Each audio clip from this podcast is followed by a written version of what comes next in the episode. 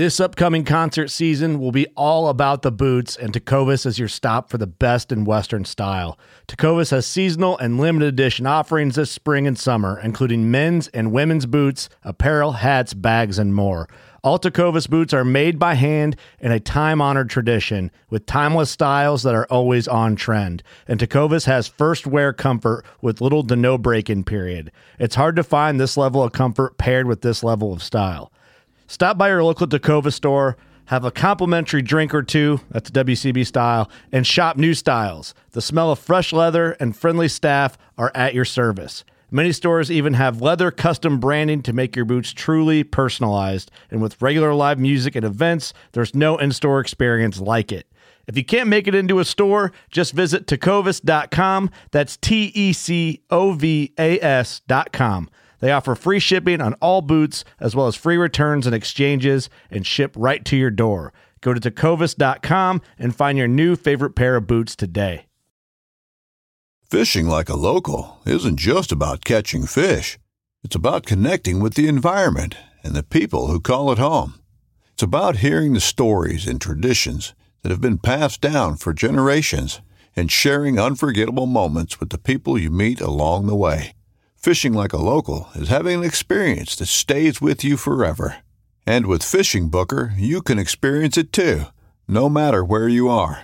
Discover your next adventure on Fishing Booker. I was in 11th grade, and life hit me hard. So my stepdad is a drug dealer, which I knew, but he tried to hide it from me. But I pretty much knew. So I remember being in 11th grade, and the principal called him to the office. He said, "Ryan, come to the office. No, we need to talk." So I come to the office like, I didn't do nothing today to get in trouble. Like, what you called me for? She brings me to the office, and she turns on the news, and it's my mom. My mom at the time was working for Carter, the bus station here, and the FBI is pulling her off the bus. And I'm like, what's going on? So she said, the principal said, "I think you need to go home." So I drive to my stepdad. He had a office building on Brandon Road. So I go there, and I don't know what's going on yet. So my mom is currently in jail at that time. And I look out the window, and I see my stepdad drive by. He going towards the tunnels. And about 10 seconds later, the whole building is surrounded by FBI agents. My name is Ryan Martin, and this is the Time Rolling Podcast.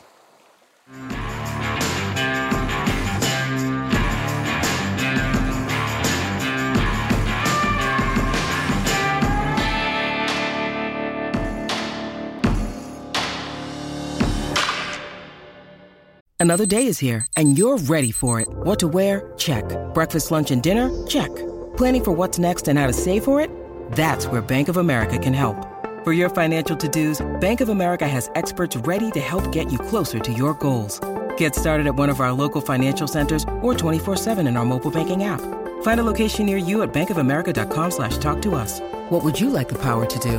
Mobile banking requires downloading the app and is only available for select devices. Message and data rates may apply. Bank of America NA, member FDIC. Hey, everybody. Welcome to the podcast today. Boy, do I have a great guest for you today. We're going to take a little departure from the world of fishing, and we're going to go to the world of boxing. And the reason that we're going to go there is for a few reasons, actually. One, it's an absolutely incredible story. Two, absolutely incredible person that has risen to the heights of professional boxing.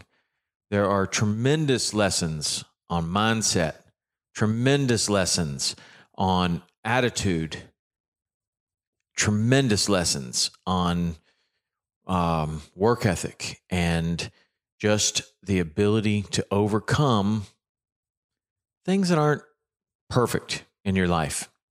And that is certainly the way with our guest and what he's been able to do.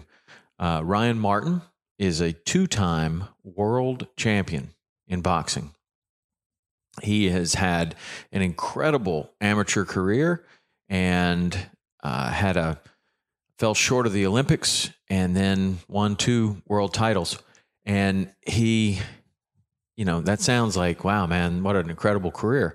But there were also lots of things that weren't perfect in his life. In fact, he came from a real tough upbringing and real tough childhood for all kinds of reasons that you're going to hear. So whether you're a boxing fan or not, whether you're somebody that you know, likes stories like this or not, this one is absolutely incredible. And the lessons can be applied to so many different things. So if you want to be a fishing guide, you want to be a great fishing guide, you want to win fishing tournaments, you want to do something else in your life, you want to follow your passion. Man, Ryan has a story. He's got a story that you should listen to, and it is absolutely incredible. So I really hope that you enjoy it. I really hope that you stick around through the whole story, because there are so many great, just incredible, golden nuggets of information in this podcast with Ryan Martin, two-time world champion boxer. All right, here we go. Ryan, what's up, man? Nothing much. Hard workout. No, ready to dive into it. Ready to get to it. Right on. Well, I usually when I do a podcast like this, I have a lot of time to do a lot of research on somebody. So in this situation, our friend Ted Allen put us together. Yes. And I haven't had that much time. So this is going to be a good opportunity. We had an opportunity to get to know each other a little bit this morning. Been working out since 5 a.m. Yes. It's about 9 now. And I appreciate you coming. That was a good workout. You didn't, I'm pretty sure that your heart rate didn't get over 130 beats per second. Actually, it was a good workout. I loved it. I love getting up early in the morning and getting after it. And hopefully I can come back more and come back anytime. Share the workout with you. Yeah. More. I'm looking forward to it. Yeah, you can come back anytime. I'm going to have to figure out. Our heart rate was at like 185, and I'm pretty sure that yours was about 115. About 160. Right. You know, so to bring people up to speed, the reason why his heart rate didn't get over 115 beats per minute is because you are a two-time world champion boxer. Yes. Right? Yes. I'm, my whole life has been dedicated to the sport, and, you know, it's just what I love to do. And I work extremely hard. So there's no way you become a world champion without working extremely hard. Exactly. And there's no way you repeat without doing that. You have to put your all into it. And like, just like anything in life, you have to, you know, put your all into it. You can't half-ass anything. So tell me your story, man. Let's catch up a little bit. So, all right. So, you know, my story's pretty long, but I'm we got a lot of time. So, I started boxing when I was 8 years old. My older brother did it before, and he was babysitting me one day, and I was living in the Highland Park area, and he went to this boxing gym. He took me, and you know, the first day I went there, I started sparring, and I busted this kid's nose. And boxing, I felt like, just grabbed me. I didn't feel like I chose the sport. I feel like it just took me. And I happened to be so good at it. And I think what really grabbed me was the independency that it brung, the core values that it brought to me, and introduced me to things as a young kid. And like what? What were those core values? The disciplines of working out, being on time, being on schedule, and just relying on yourself. Like, you got to get this done no matter what. Now, a lot of that comes from a coach. Did you have a good coach? I had a good coach, great coach. His name was Andy Smith. He's in Chattanooga. And but as I was growing up, I started traveling around the country, winning these tournaments, and I was number one in the country from the age of 8 years old to 15 years old. I was winning everything. And, you know, I grew up pretty happy. My mom moved here from Ohio. She met a man, and they got married, and I moved down here from Cleveland, from Akron, Ohio to Chattanooga. And my stepdad's name is Kevin Albert, and he treated me better than his own son. Mm. He treated me better than my own dad. He taught me, you know, how to drive a car. He got me Christmas presents. He, he was just so proud of me that I was, doing well in school and in boxing. So winning these tournaments, growing up, I was going to all these national tournaments, winning here, winning there, number one in the country. And So the age of 16 come around and the Olympic year come up to 2012 Olympics. So that's my only goal in life at this point was to make the 2012 Olympic team.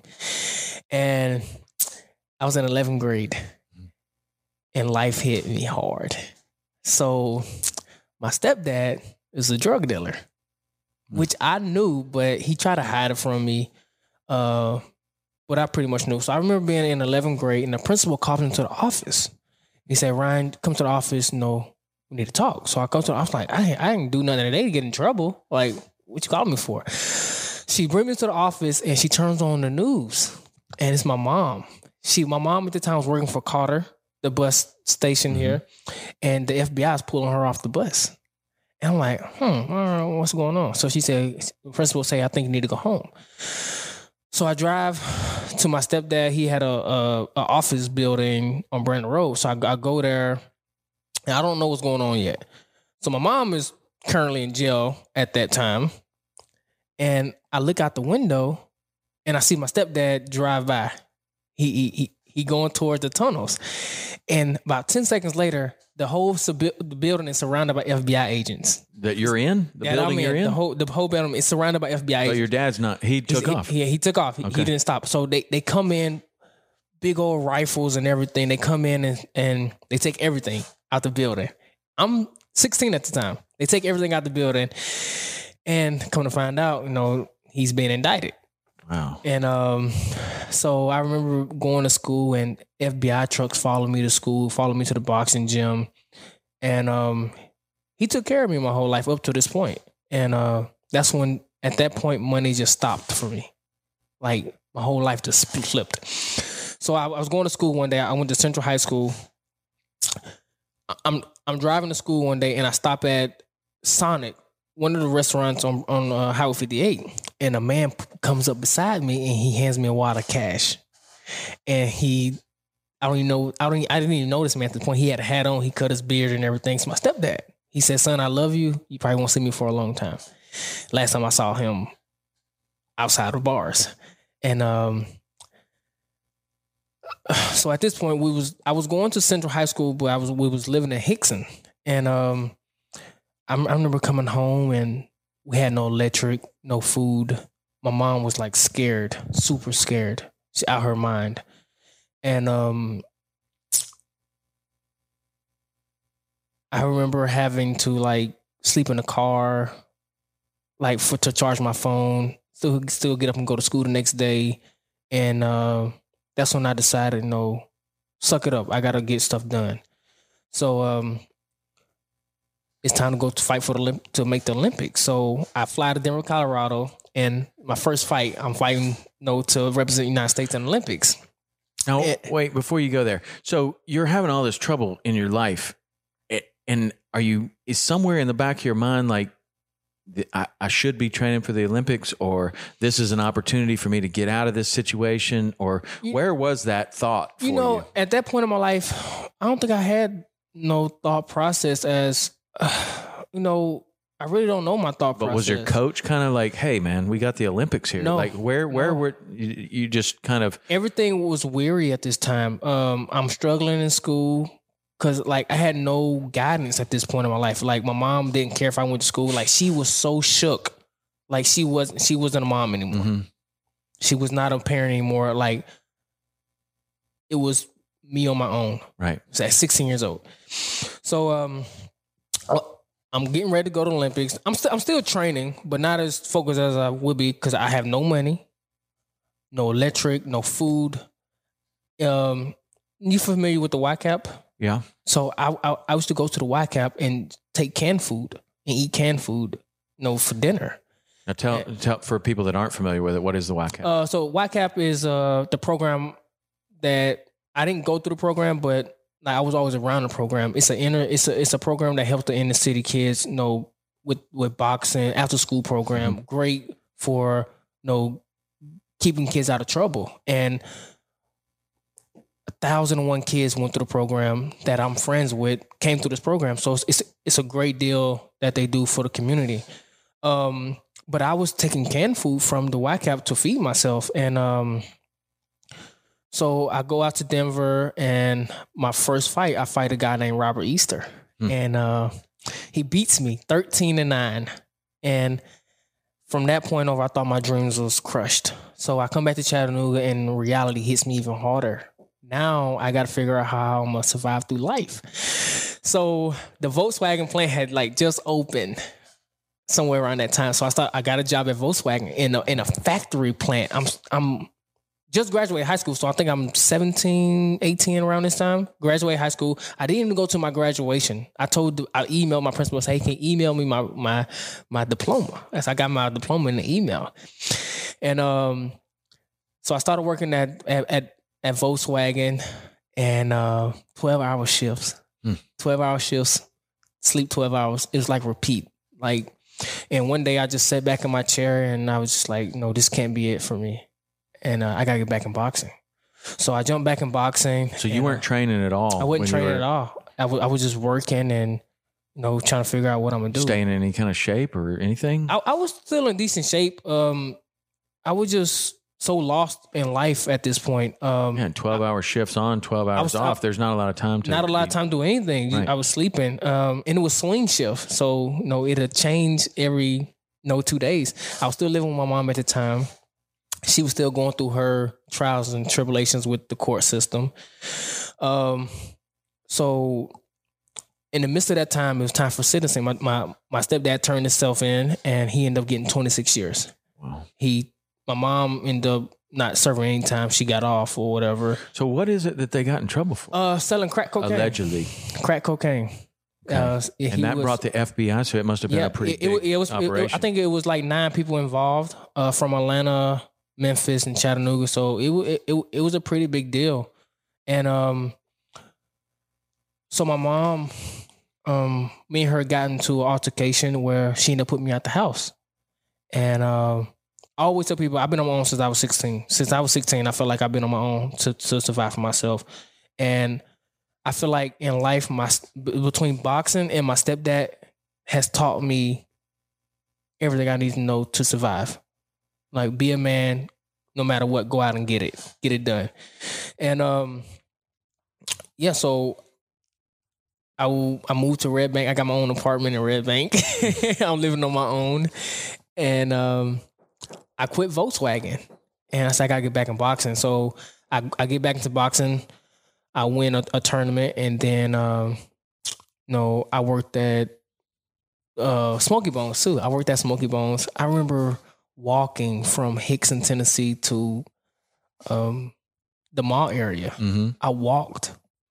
Wow. That's a long walk. That's like 12 miles. That's a long walk. And I did it repeatedly. Like, I just had to do what I had to do to survive. And I ended up started cutting grass in Hixson. I was cutting grass in Hixson for $20 a yard.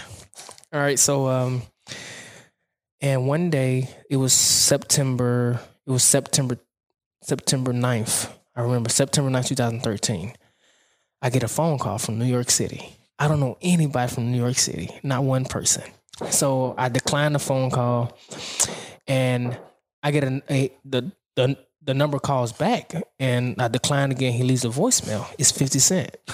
He leaves a voicemail. He said, hey, yo, it's the Kid 50. I heard a lot about you. I've been, I looked at some videos. A lot of people are talking about you.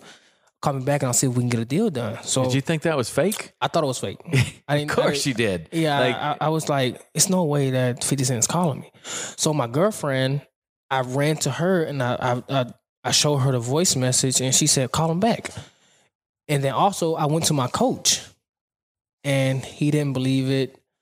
So I ended up calling him back, and he was like, hey, I want to fly up to New York. So we're going to sit down, see if we can get a deal done. And so you can start professionally fighting. So I'm like, I just went from cutting grass for $20 a yard to getting on the phone with 50 Cent. I got to do this. So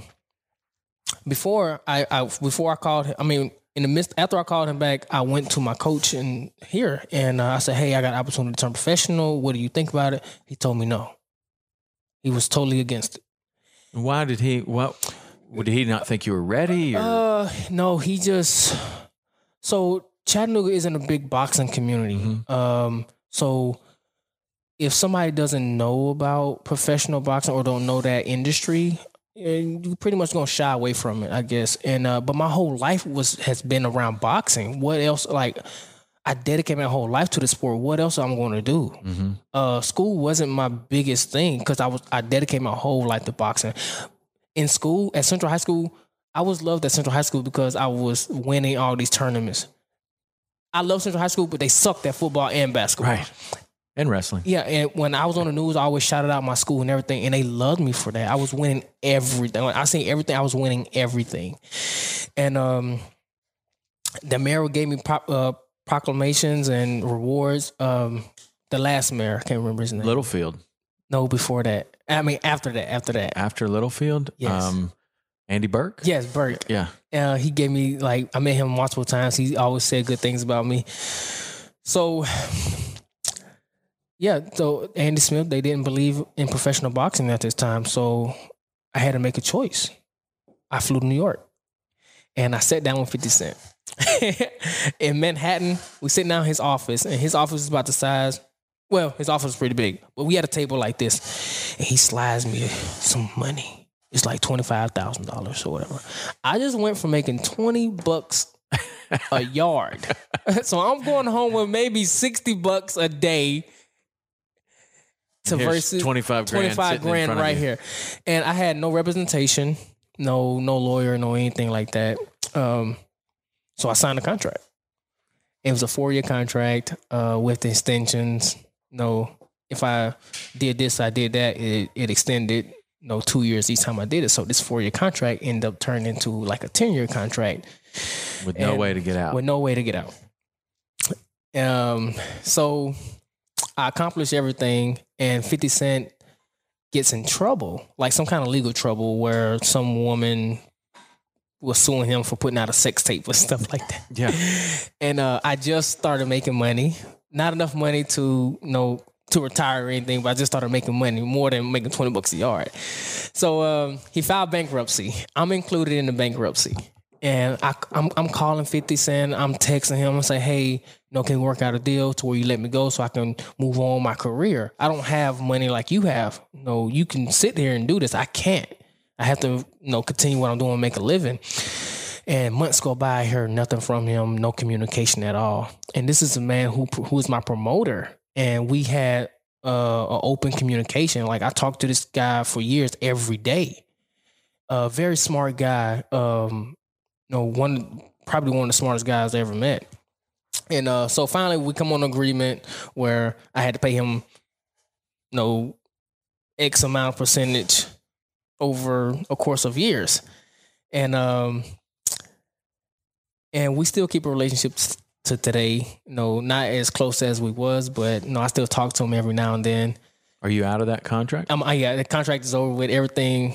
It's square between us, but I remember going through that time with him where the boxing media outlet would try to get me to say something angry about him or something bad about him, and I would never have something bad to say about a man who gave me a start in my career or helped me. I was cutting grass when he called me, and I couldn't say I wouldn't be where I'm at without him, but he helped me get to where I'm at today.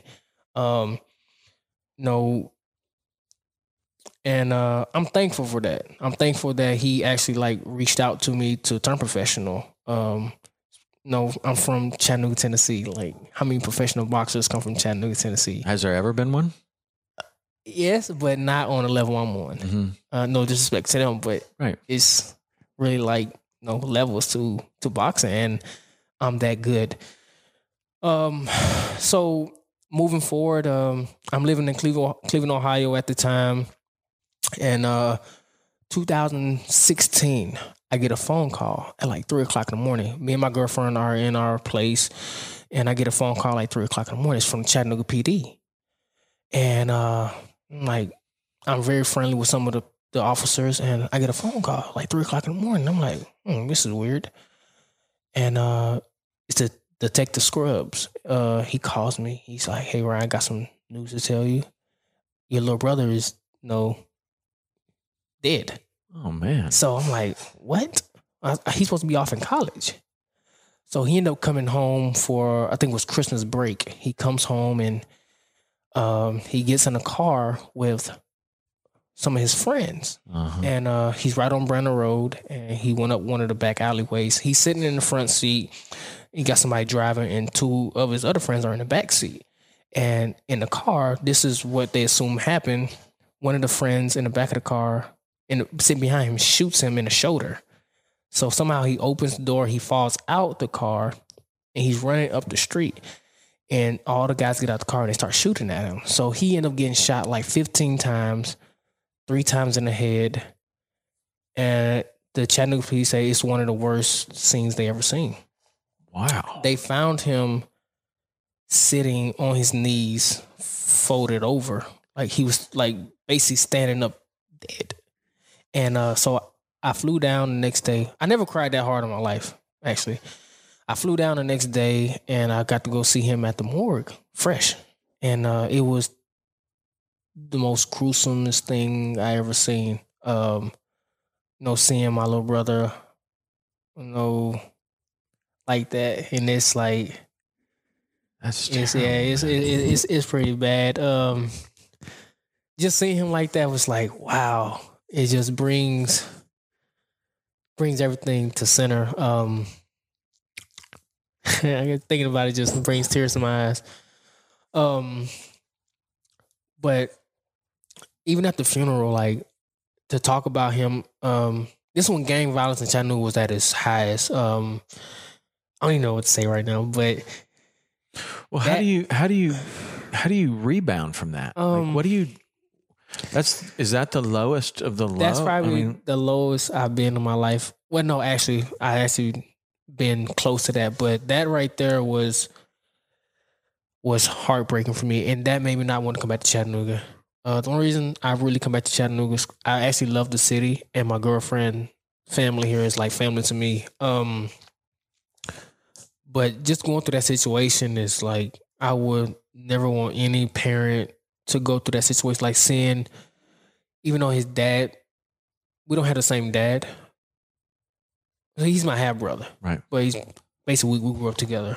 But his dad's in jail, and his mom, seeing her cry, like no parent should ever have to witness that. And the way that it happened, and the images that I seen that I can never forget of his face, like he had gunshot wounds through his face, and they tried to restructure his face, and it just was horrible. But moving on from that, just I take that in the ring with me. I take that anger in the ring with me, and I try to use it to my advantage the best way I can.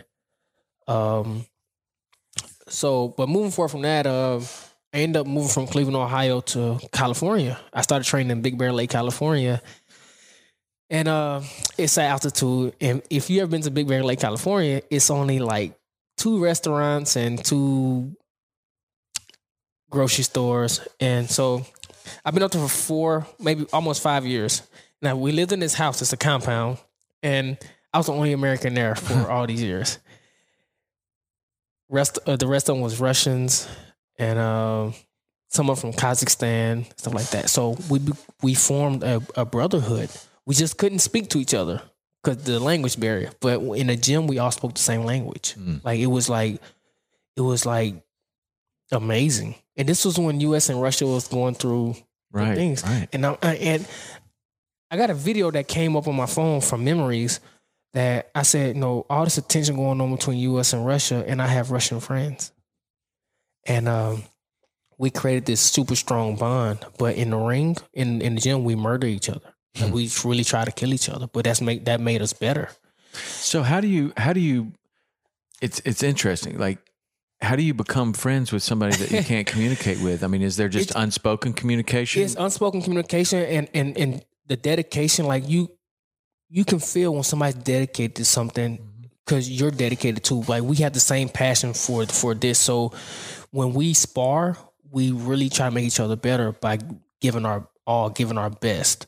And the way this was set up, so we lived in this house, and let's say it was like this room. Nobody had their own room. It was Like, we had our own beds, and it was separated by curtains. And so all we did was train and sleep every day. Mm. And, we try to communicate, but it just wasn't there. And, could you at least get names and? Yeah. We got names. Yeah. We got names. And just the hard work and dedication that we went through, it just you grind with your brothers. You work hard with your brothers. So you're in one way, you're surrounded by people that, respect and yes. love you. Yes. In another way, you're isolated more so than maybe ever in your life. Ever. Right after life. Your brother yes. has been murdered. So how was that to deal with? Were you going back and forth on feeling like this is a good place, and then, man, I can imagine you were just incredibly lonely there. Dealing with that now that I understand now is it was at the start of a depression. Mm. It was the start of a very deep depression, which you don't know until you come out of it. I was talking to a therapist, but not strongly, because she was based here in Chattanooga. So we would get on the phone call every Sunday. And some Sundays I just didn't feel like talking. I'm not a very open person. It takes a while for me to talk about my feelings, because I like to think about my feelings before I speak. And so in the midst of this time, I'm still fighting. I'm still trying to, live my life. And so at this point, 2018, the biggest fight of my career, I'm fighting the champion in Scotland. And his name is Josh Taylor. And the most money I'm making, the biggest fight of my career, you think everything will be going smooth. This is the worst time of my career, because I'm in a depression. I don't know it yet, but I'm in a depression. So, and I'm by myself in Big Bear. My manager doesn't come and see me. I have no friends come and see me. I'm just there. And I fly to Russia. With the Russians and all those people? Everybody's up there, yeah. But nobody else? Nobody knows. Even my coach, he knew something was wrong, but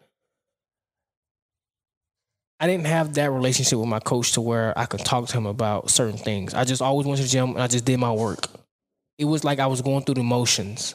Mentally, I wasn't there at all mentally. Mm-hmm. Physically, I was ready. Mentally, I was gone. So I fly to Russia. I do the whole media thing. I come back to Big Bear. I train. So fight weeks come up, and I'm trying to get myself ready. So I remember laying in bed, and I call my girlfriend, and I say, I don't think I can do this. And my girlfriend's tough. She's like, what you mean you can't do this? You already did this. You already signed the contract. Get it done. So she didn't really know what was going on with me either. So I'm like, okay, let's get this out the way. Fly to Scotland, and I just wasn't there. I remember walking down the pathway, and the pathway to me seems like 2 miles long, and everybody's yelling at me and throwing things at me, spitting at me. So the bell rings, and I just know that I'm mentally not there. Even if you see the fight on YouTube, you see something's not right. I don't throw any punches. I'm just there. And that's my first defeat. And it felt, to be honest, I never said this, but it felt like a shoulder was lifted. I mean, a weight was lifted off my shoulders. It felt like I was relieved. Because you lost. Yeah. Yeah. You hear that with other fighters that say that. I think more because it was so much pressure on me too, to win this fight. And today it's acceptable to talk about what you're going through mentally. A few years ago, it wasn't okay for you to talk about mm-hmm. what's going on with you mentally, especially as an athlete. Right. Nobody cared. Tyson Fury's been very open about that. Right, exactly. He had a very Speaking of that, I met Tyson Fury a few weeks before my fight. And he came to Big Bear. Did he? He flew in on a helicopter, and he got out the helicopter with this $100,000 suit on, right? And we went to dinner, and he rented out this $40,000. He paid $40,000 a month for this house in Big Bear and stuff like that. Something crazy. He's wild. And he gets there. He said, "Hey, where's the party at?" And I was like, Tyson, we're in Big Bear. It's no clubs, no parties or anything up here. He stays for 2 days. He leaves. He goes to, I think he goes to L.A. He moved his whole training camp to L.A. because it was up in Big Bear. It's really you're locked in. It's nothing up there at all, and you get stuck up there when it starts snowing. You can't go down. But so that is good and bad being there because if you don't have anybody to talk to, like what's on your mind, if you just hold it in, and that's anything in life, like even on a regular basis, if you're going through something and you hold it in. It's going to eat you. It's going to eat you alive, and it's going to bring you down unless you talk about it. And that's what happened to me. That's how I fell into my depression. And I wish I had somebody to talk to about my depression. Even my girlfriend, like I talked to her about everything, but it's just this was something where I just felt I didn't know how to express it without being angry. So as soon as you would talk about it, you'd get angry. Yeah, it makes me very angry, and I don't know why. Well, I do. You do. I mean, the story that you've told to this point, and I'm sure there's more. That's incredible. I mean, why? It would be incredibly surprising if you weren't angry. Yeah, it's just like even my parents. It just angers me how. I feel like they failed me as parents. I really do. Until I turned professional is when our relationship got better. They see my life as a trophy. Like, I never had that parent love. I never felt like they did everything they needed to do to, show me love. So even I struggle like that with my girlfriend today. I'm not family oriented, but she is. So sometimes we butt heads on family things. But I carry all this into the ring, and that's why I love boxing. That's why I'm so connected to the sport because it's just me. When you in that square ring, you're exposed. Everything's exposed. Like, you can't hide anything. All eyes are on you. And the man across from you is probably going through the same thing. Boxing is a poor man's sport. Boxing is two gladiators fighting for survival. And that man wants to kill you. And that's how it really is. It's modern day gladiators. And every time I strap on my boots to go to war, like, it brings me joy. It's like when I step in that ring, everything outside doesn't matter. But that's a lie. It does matter because if I go into the ring thinking about outside things, mm-hmm. I'm unfocused, and it's going to show. It don't matter if it's going to show from round 1, 2, 3, 4. It's going to show between those 12 rounds. Something's going to show. So one of the things that I like to get stories about, like yours, is that your story is extreme. And then what you do is super extreme. So if you can explain the way that you stay focused and you can put all of this other stuff aside, the regular person can learn how to put little minor things aside, right? Like you've got really, really major things that you're putting aside to get in that ring and stay 100% focused. And at that level, the tiniest bit unfocused, right, you're knocked out. Yes. Right? Yes. So how do you do that? Honestly, I never been asked that question before. How do I do it? Boxing just brings me joy. It's just, my whole life's been dedicated to it. And, I would say my girlfriend is my shield. She tries to take all the distractions and bottle it up until after the fight. So no matter what's going on between me and her or whatever, if let's say my mom call and like always she needs something, she will hold it in until after the fight. And I really appreciate that she does that because she knows that how important this is for not just me, but her. This is how I make my living. This is how I want to support my family. So staying focused is 90% of the boxing game. It's only 10% physical. Everybody at the level I'm at can fight. Everybody. It's who has that mental toughness to overcome when you're hurt, when you're down, when you going through things outside the ring. And just recently, it become okay to pull out a fight because you're going through a tough time mentally. If it was okay 5 years ago, I'd be in a different position. I could have got help. I could have talked about my things I was going through. And still today, people really don't know my story. Mm-hmm. Because even before then, I'd be like, of course, we know everybody go through things in life. Everybody. It just matter how you deal with it and how you come out of it. But the thing I like to do when I'm in Chattanooga, because I went through these things, even as a kid, I grew up in Highland Park before it was what it is now. And I grew up around gangbangers and bad situations. And my whole life I was taught what not to do. I was never taught what to do. In that environment, what is what not to do? Live how my parents live. So you're learning by example, don't be a crack dealer. Yes, don't do that. And don't what was really big on me is having a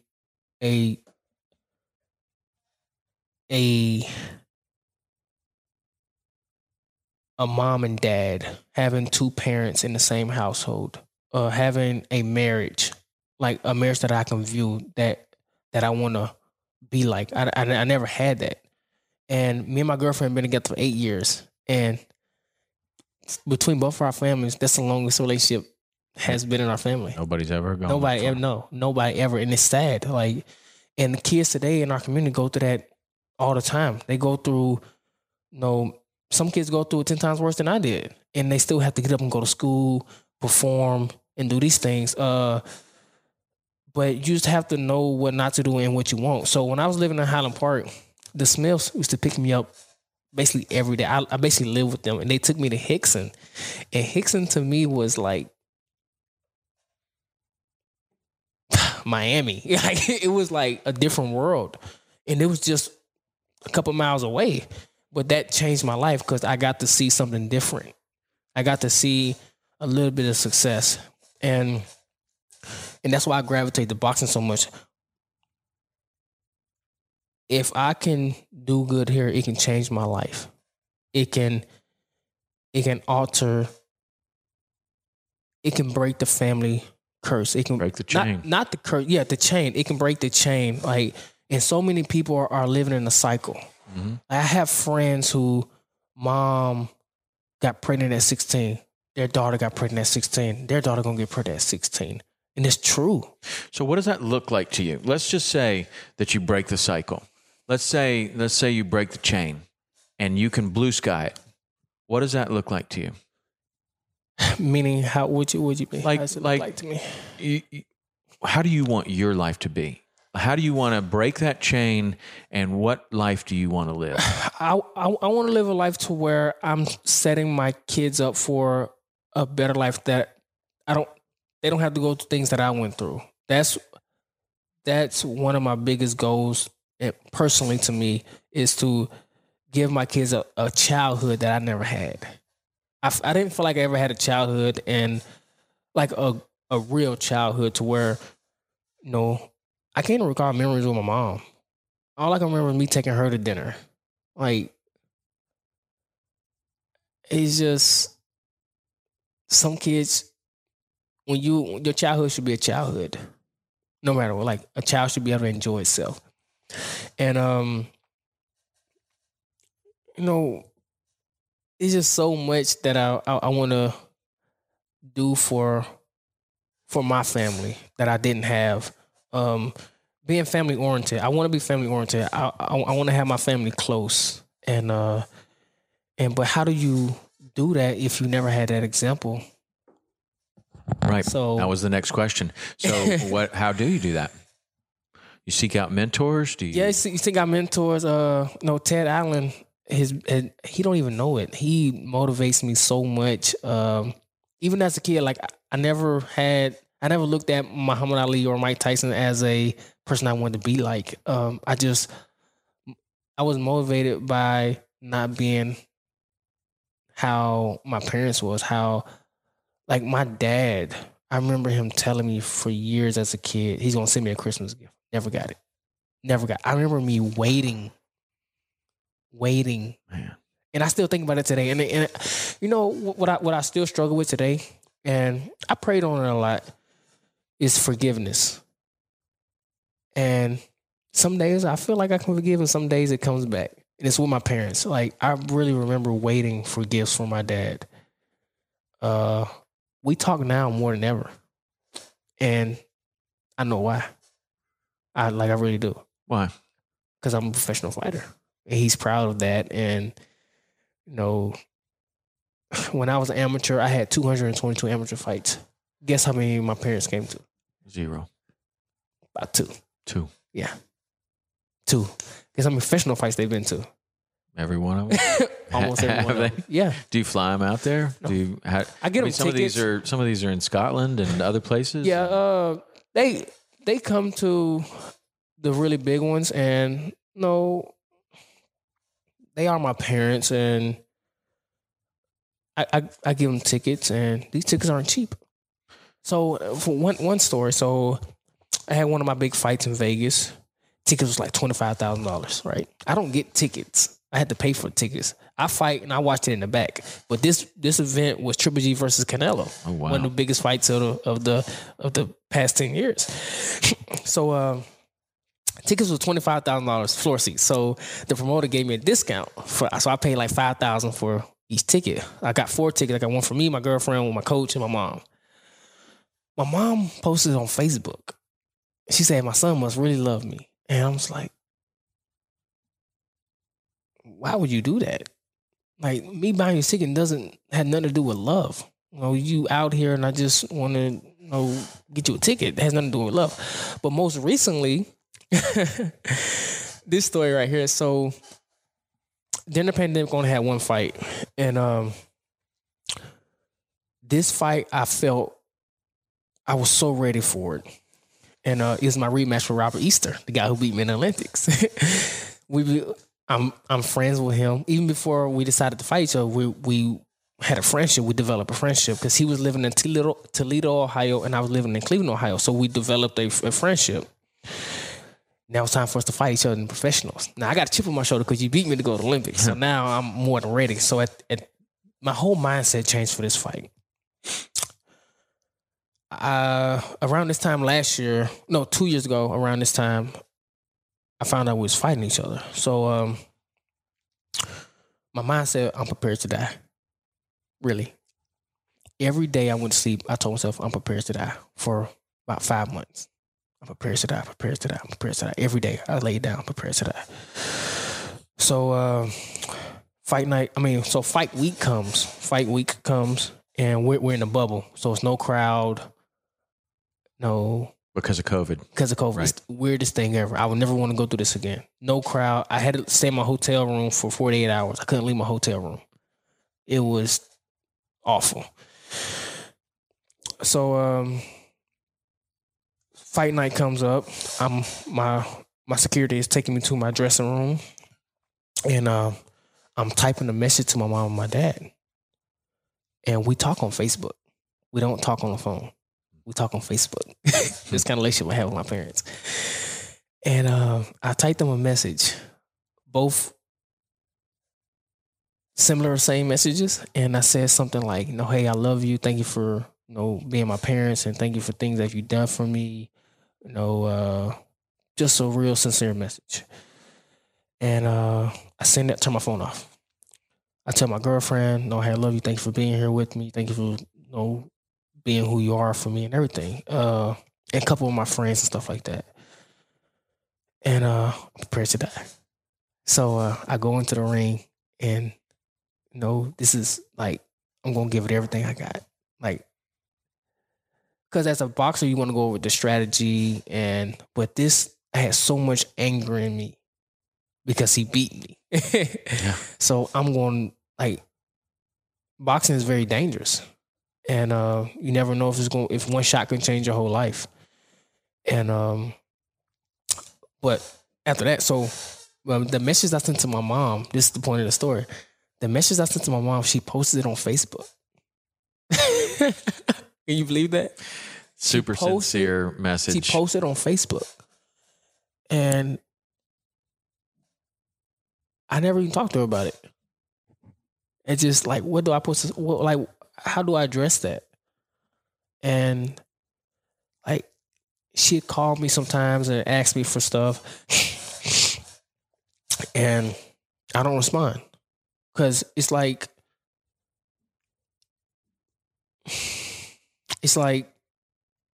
she wants me to take care of her. You never even took care of me. But I know I shouldn't hold that against her. But I only get paid when I fight. I didn't have somebody teach me how to, like, and this is another thing with the school system. I think the school system need to teach kids finances. Sure they do. How to balance the check. I didn't learn none of this until, you know, 4 years into my professional career. And she just thinks my life is like free all be all. I don't have no bills, no responsibilities. Like, no, it's like I only get paid when I fight. So I have to balance myself. She works a job. Like, how you never have any money? I don't understand that. So she'd call me for, she need this bill paid. She got one incident 2 years ago. She moved out her boyfriend's house. This was Christmas Eve. She needed a place to live. So I got her apartment. We're moving in on Christmas Eve. Mm. I was so irritated. And she ended up moving out a few months later, back in with her boyfriend. It's just, I feel like her life is just up and down. And right. I just hope one day she get it together. That's part of breaking the chain, though. Exactly. Right? Like, exactly. That's part of breaking the chain. Yeah. You see that and you don't want that. Yeah. And so you need to create stability in your life. Yeah. And then there's the forgiveness. And then meanwhile, my stepdad's still in jail. Right. And it couldn't be more stable than that. Like, that's, you know what? I mean, that's like every single day is the same, thing. Like, talking with him is like living in the past. He's been in there for, maybe I think 15 years so far. And it's like talking a tape recorder every day. And it's sad. But he know what he did, and I mean, I love him to death, and but reality hasn't hit him yet. When he gets out, it's going to be, he'll be 60 something years old when he gets out. Yeah, have absolutely nothing. And I try to tell kids today who want to be a gangster or want to be this or that, what the rapper is rap about today, they don't really live that life. They just selling it. And some of these kids really want to live that life, and it's no retirement from that life. Right. It's only two places that you guaranteed to go, dead or in jail. It's only two places guaranteed. And I seen that 20 times. No drug dealer retires. You just don't. And some kids just don't get that. And but it's I mean, a larger commentary is how would they, right? Like if when you go back to like your upbringing, you're surrounded by all these people, and that is success, is being the drug dealer that's the mentor. That's the only example you have to look for. So how would they know that there's something else? That's really where I look at it, and I'm like, man, that seems like the source. Yeah, right there is that if there's a problem or anything, usually you go to the source of the problem, and maybe you can change that, which changes everything associated with it, right? So if the source of the problem is that there's not one example in a young person's life of someone not ending up dead or in jail, then how would they? How would they do better? I think it's up to that individual. I think it's ultimately up to that individual. you can have all the sources in the world. You can have all the examples in the world. And we see it today. Some kids have everything they need and still choose to go left. Right. And it's just, you know, your ambition. What do you want to do with your life? I had none of that. And but I knew what I wanted. I knew that I wanted more. I knew I wanted to have something I never had or seen. Even still today, like, you know, that's the drive that's in me. And it's just in you. It has to be in you. And, you know, and I'm grateful today to people I have around me to, you know, to drive me more. It's like, it's a never ending thing. Cause once, I think for man, once you stop striving, you're dying. I believe that once you stop moving, what is it? What else is there for you to do? And I think that's in man nature, is to provide, to lead. We're all alpha males. We're all, you know, want to be the best we can as a man. And if you don't want to do that, then... Do you think we all want to do that? Because I think select people. I don't think we all want to do it. I think some of us are just comfortable where we at. Some of us are just, and I have family members that's like that. And I just don't understand it. I just don't understand, how can you be content with this? Like. And so how do you separate yourself from that? How do you take steps that leads you to a place that you want to be? You're basically climbing out of despair, basically. And you're doing it. I mean, you're doing it. You're a 2-time world champion. First of all, you've made unbelievable, incredible accomplishments in the athletic, athletic realm, but you're also doing it on a personal level. Yes. Now there are tons of people that we were talking about just before. Some guy got a whole bunch of money. He buys a Lamborghini or something. He crashes it into somebody else, and he's done. Yeah. Right? Like, money is not the answer. Yeah. Money may be even a faster road to the problem of being dead or in jail. Right. Yes. Yeah. So when you're successful in the athletic realm, you still have to overcome this personal thing, which is a mindset. It is, you know, learning from other people. I don't know what it is for you, but you're doing it. So success for me is, success for everybody is different. Yeah. Success is whatever you choose, whatever your goal is. Mm-hmm. Don't let somebody else set your goal for you. And, you can be successful in academics, sports, whatever you choose to be. When I go talk to kids, most of the kids think they want successful in sports. No, that's only a little bit of your life. You have to live life after sports. You don't live life in sports forever. So how I judge my success is that I'm able to do something I love, so it never feels like work.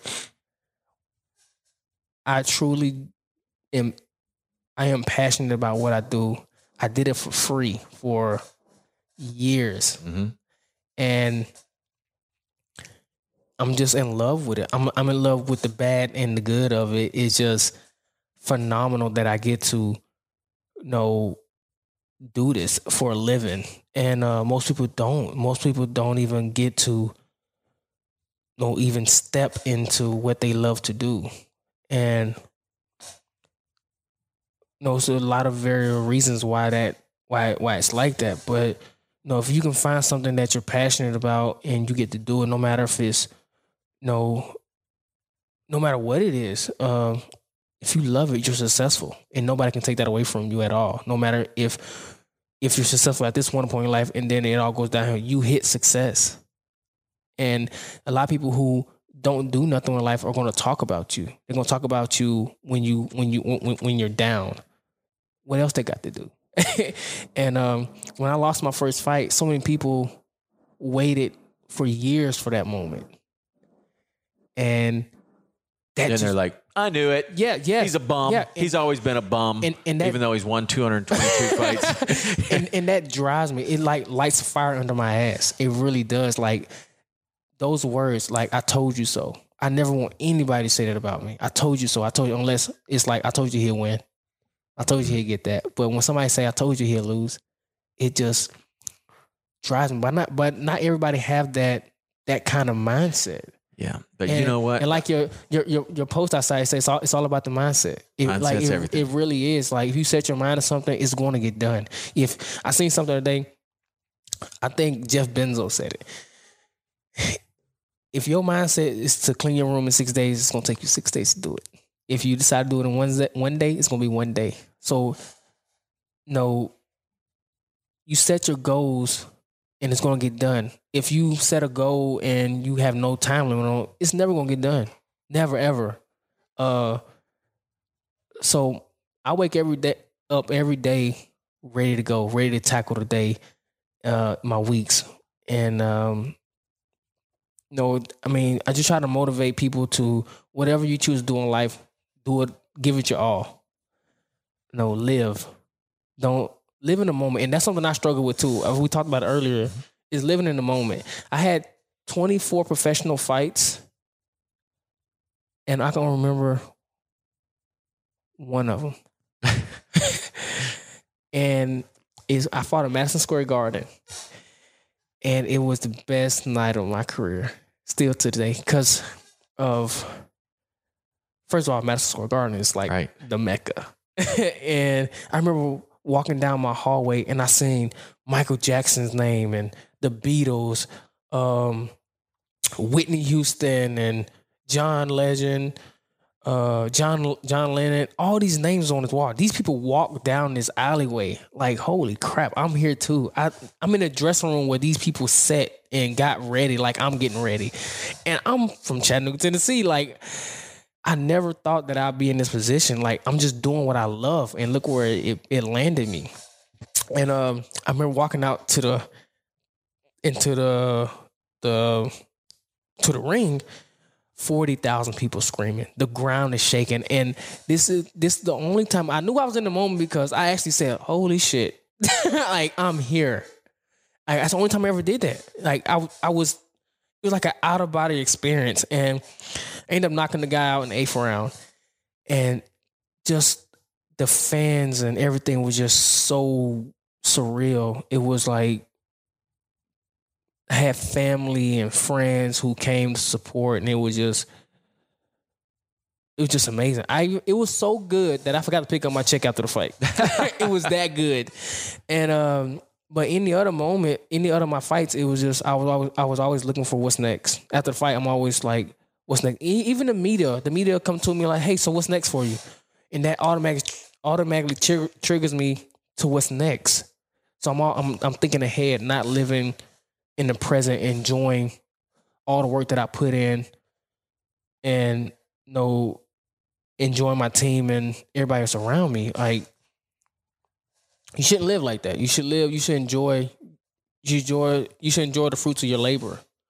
And right now I'm in such a good spot mentally, spiritually, that I'm like super happy. And a happy fighter is a dangerous fighter. A happy person is an unstoppable person. And just having good people around me, it takes your spirits to the roof. Even meeting you, like when I first met you, I said, yeah, this is the guy.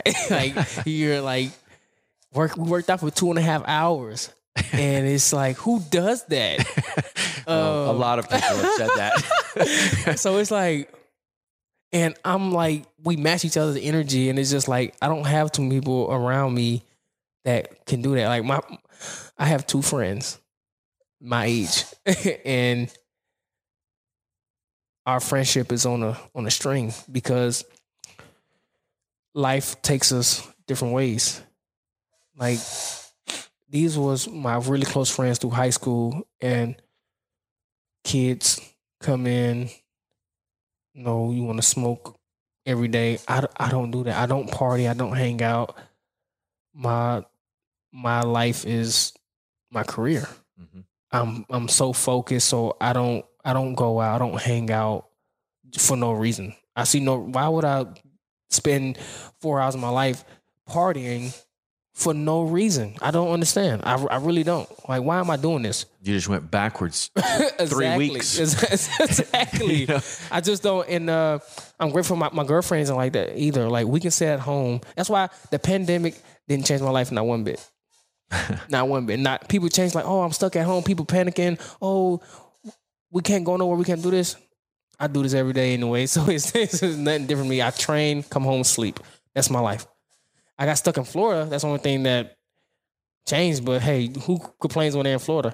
Florida didn't shut down. Nothing changed. So it was, no, life is still the same through the pandemic for me, except for when the toilet paper went out. So, but yeah, man, my story is still being written. And also, you wouldn't believe this. So Tyler Perry actually somebody who works for Tyler Perry got in touch with me and about a script about, like, my story or whatever. It was something crazy. They reached out to my girlfriend, actually, and she told me about it. So I have an opportunity to work with him on a storyline. So I'm super excited about that. And it's just, and if that can happen, man, that'll be, I don't even know. It's out of nowhere. It just came up, but that'd be something incredible. That would be incredible. Yeah, it would be. But you know what? If that doesn't happen, you'll make something else incredible. Still incredible. That's not the only thing, man. Yeah. When you've got the attitude that you do and you've got the direction and the trajectory that you're going, that opportunity may come, it may go, but there'll be others. You'll create other opportunities. 100%. And it's not like, I mean, that's like the scarcity mindset versus the abundance mindset of, you know, that opportunity may happen, it may not. Yeah. Like, lots of people get movie people come to them with movie deals or TV deals or whatever, and it doesn't work out, and that's fine, right? Yep. You're going to learn a ton of stuff in the process. If it works out, it's going to be awesome. If it doesn't work out, you're going to take what you learn and you're going to apply it somewhere else, and you'll end up somewhere else. And that's what life is all about: taking what you've been through and applying it for what's next. You know, some people just don't get that concept. Yeah. Some people don't. So now you're embarking on a new chapter, really. Yes. Like you're right now, you're a little bit in limbo. You're about to go to a new team. Like what is next? I mean, we talked about living in the moment, but what is next? So I just signed my new management contract with this great guy from his name is Ken Jones.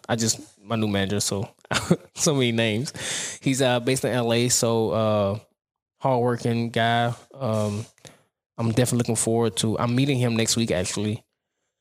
But I'm heading to Colorado Springs, Colorado. So I'll be training there, and then between there and Omaha, Nebraska. So I'm very excited to be, isolated again. And I'm very excited to be training with Terrence Crawford. He's number 2 pound fighter in the world. Wow. And he's actually fighting November 20th in Vegas. Is he your weight? What weight does he? Weight class, 2 weight classes above me. So what is your weight class? My weight class is super lightweight. So how many pounds? I'm in between lightweight and super lightweight, so 135 and 140. Okay. So I'll be fighting between both of them. But I will be sparring with Terrence. No. I'm the type of guy that my pride is like gets in the way of everything. And it can be a bad thing, it can be a good thing. That's why you need other people around you to tell you, no, you ain't doing that. So I don't back down from any challenge. I like to face my fears. And I think that's where a lot of people limit themselves. A lot of people limit themselves because they're scared. They're scared to take a chance. You can't be scared to take a chance. You'll never know what's going to be the outcome if you never do it. And I would say about 90 people in life are stopped because of that. Like, people I've ran into that say, what if? If you just do it wouldn't be what if. Like, just do it and give it your all. So they're saying, like, what if I did this, but then they never actually do it? Right. Or what if this happens to me? well, what if it don't? What's the other side of what if? Like, think about that. What if you do this and this comes out on the other side? Like, mm-hmm. even some fighters, some local fighters here who say, I want to be like you. Well, if you want to be like me or be similar to me, you have to be ready to take risk. You have to, like, you can't be scared. You can't let your fear hold you back from success. Like, what if you get in there and you do this? It's a good thing. And, no, and I think 90% of people in the world live like that, and that's mm-hmm. why they're limited to certain things. Like, just get out and do it. Yeah, it's a self-limiting behavior, like a self-limiting belief that you can't do it. And then there's like stuff that I've struggled with before throughout my career. It's like you have the fear of failure. Like, what if I go in there and I get knocked out? Yes. But then there's also the fear of success. Like, what if I go in there and I make all this money and then all my friends don't like me anymore and I have to move away and, you know, now I'm living in this house over here and I don't have my friends anymore. A lot of people are limited by the fear of success. And that's, actually, I never thought about that one before. Yeah. Well, it's a real fear. And it's like, well, you know, I don't want to be too good because then I won't be popular anymore. And all of a sudden, you know, I'm sure you've experienced it in your life. When you start winning everything, people are like, oh, that guy again. Yeah. Right. Yeah. Like, when is he going to get beat? Like, and then they start talking, and then people that you thought were your friends start talking. Yes. And then, you know, that's a real tough one for, it was a real tough one for me to get over. Like, how do you deal with a fear of success? Because that is a real fear. Yeah. Just as limiting as a fear of failure. Because a lot of people won't even try because they're afraid they're going to fail. And then there's other people that won't even try because they're like, I know I could do it, but what's going to be the outcome of me doing it? That's a tough one. But you've done really good. And so you think this time next year you're going to be fighting for another world title? Yeah. So the plan that I heard from my manager is that this time next year he wants to have me fighting for a title or in title contentions, which I'm super excited about that. As soon as it can happen, the better it is. Well, I mean, you're already like in the mix, right? Yeah, like you're a 2-time world champion. Yeah. So if you move to a different weight class or something, you're going to be considered as one of the top fighters. Yeah, I'm definitely highly ranked. But even if you move to a different organization, it's all about moving in the right direction, moving the right way. As you know, you follow combat sports. It's all about matches, like who you match with, styles, and basically just being in the right position at the right time. Even look at Floyd Mayweather's career. He was in every position at the right time. When he fought Pacquiao wasn't in his prime. Right, he's past his prime. He's even hurt. And had a shoulder injury. Right. And it's just like, and Floyd capitalized on that moment. He's smart. He's very smart. He's got smart people around him. Very smart. And you know what's funny? He never even graduated high school. Well, there's a lot of different types of intelligence, and there's a lot of different types of smart. And he obviously has been definitely really has it, good. And although he doesn't take care of his money very well. Exactly. And he can't read, so. He can't read?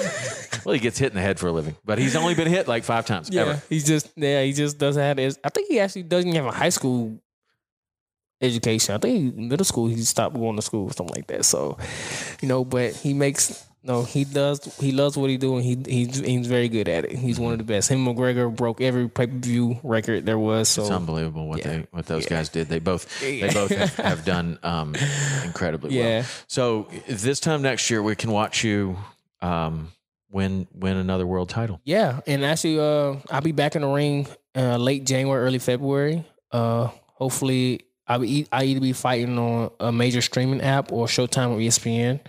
So I'm looking forward to that. And then one of my goals for my career is to fight here in Chattanooga. Right on. Yeah. You bring a big fight here. That's my goal. It has to happen. And we can, I know a couple of people that might be able to help that. That has to happen. That's been my goal for, but it all comes down to the right time, the right moment. And, I think it'd be something special for the city, something special for me personally. To be able to fight at home. I've been to some of the biggest venues in the world, and I don't think any of them will make me feel how I feel when I fight here in front of people, the city that I love. No matter where I go, I always represent Chattanooga on my back. No, it's just, even all the places I live, I always come back to Chattanooga. Always. It's just, amazing city, amazing people. And this is just my core root. Like, this is my home, and I love it. Right on, man. Well, it's you're you're doing really awesome. Thank you. So I got two questions to close this out. In life, sometimes you have things that you can negotiate with, and then you have the non-negotiables, right? Things that you're going to wake up this morning, and before your head hits the pillow tonight, this is getting done, or this is never going to get done. That's a non-negotiable. Mm-hmm. No matter what factors come into the day, all of a sudden you thought you were going to have time. Now you get real busy and you say, I'm not going to do that today. But a non-negotiable, no matter what happens, that gets done. Or a non-negotiable is, no matter what happens, I'll never do that. Right? Yes. What are your non-negotiables? Ooh, that's a tough question. My non-negotiables. It could be just one. It could be three. It could be whatever. Things that you just won't negotiate with yourself or anyone else on. One that I'm working on right now is, if me and my girlfriend have a problem, fixing it. The other one is getting my miles in. I don't care if I don't get up in the morning and do it, it's going to get done sometime between. I don't care if I have a busy schedule during the day. Even when I'm out doing media tours, I take my running shoes with me. Even if I'm like after a fight, or let's say I'm out and I'm having a good night out, my running shoes are in the car. That's non-negotiable. I have to get it done, because I actually feel like, and I was in this position before in my life, if I don't get it done, it turns into a cycle. You miss one day, you're going to miss another day. You miss 2 days, you're going to miss a third day. And I always feel like I'm behind. I hate feeling behind. I hate feeling like I need to catch up. I was always taught that if you stay ahead, you'll never have to catch up. It's harder to catch up than anything else in life. And most people find that out on bills. Once you get behind on a bill, you get hit with late fees. It makes you so much harder to catch up, which I really don't understand. If somebody's behind and you hit them with a late fee, and you working a regular 9 to 5, it's so much harder to catch up. Yeah. They're not doing it for you. They're doing it for them. It's going to lead to other things that's going to get you behind. So, oh, sure. And that's something I dealt with growing up too, seeing that. So those are my two non-negotiable items. Okay, I like it. All right. If everything was wiped away, your world titles, everything's gone for whatever reason, what are three things that you would want people to, that you would want to leave for anyone? Number one is inspiration. Does that count? Yeah, absolutely. I want to inspire everyone. Like, no matter if you're older than me, younger than me, I feel like I can connect with everybody. I can give anybody motivation or inspire somebody to go after a new goal, go after an old goal, to change, to put an imprint on someone's life somehow. Maybe being the warrior they never could be. And being a good parent to my kids, and just leaving a legacy. I don't care if it's to the public, but to my kids. And fixing a relationship with my parents. That's one of my goals that I struggle with, and I'm on teeter-totters with it. Like, how do I do that? How I don't even know if my parents are open to that. And I talk about this often with my girlfriend, like, how do I address my mom to go with me to talk about the things I want to talk about? Would she be open to that? I don't know. Would she be defensive about it? 100%.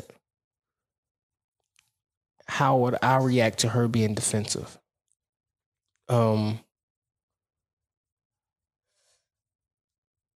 know, just her having better memories of her, like, I don't know. It's kind of hard to explain. Just, well, you know what? There's one way to find out. Exactly. Get it done. It's just like we just talked about. And that's negotiable for me. Because like, I can be like this one day and then she like do something to me and it's like, it's a waste of time. Yeah. So that's, but I think for my future kids, like to be inspiration to them that I never had from my parents, and you know, inspiring other people's lives in some shape, form, or fashion. Well, you're doing it, man. You're doing it right now. Ryan, this was amazing. Yes. It's incredible. Your story is incredible, and the way that you've rebounded and pulled yourself out of it so to much. The Thank highest you. Heights. It's really amazing. And honestly, your story's just getting started. Oh yeah, it is. It's definitely, it's going to be a lot more. All right, man. Well, thanks for doing this. Thank you for having me. Thank you. All right. If people want to follow you, what do they do? You can follow me at Blue Chip Boxer on Instagram and Twitter. Facebook, Ryan D. Martin. I'm the everyday average person. I just like to hang out. Let me tell you something. Anybody want to go bowling? There's nothing everyday and average about you. Nothing. Anybody want to go bowling? I'm very heavily involved in bowling, and I love it. That's what I do on my off time, and scuba diving. So if anybody wants to do those two things, I'm always open for it. All right. That sounds good, man. All right. That's it for today. Thanks, man. See ya.